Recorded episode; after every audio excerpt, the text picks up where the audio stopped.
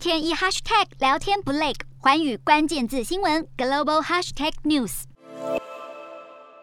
美国国安顾问苏利文在二十二号表示，台湾没有被纳入印太经济架构中，但他声明美国正在寻求深化与台湾的经贸关系。我国外交部对此表态，台湾作为重要经济体与全球供应链的关键角色，绝对符合参与印太架构的资格。美国参众两院的跨党派议员也在近期力挺台湾的加入，我国政府也会持续积极的争取参与。而有美国智库研究员分析，美日领袖会持续协调，为台海风险未雨绸缪。朱立文也重申美国对台海和平的希望。虽然他表示，在这次东京展开的四方安全对话中，台海问题不会是正式议题，但美方不希望看到片面改变现状，当然也不愿意有军事侵略的状况发生，还呼吁区域伙伴们传递相同的讯息。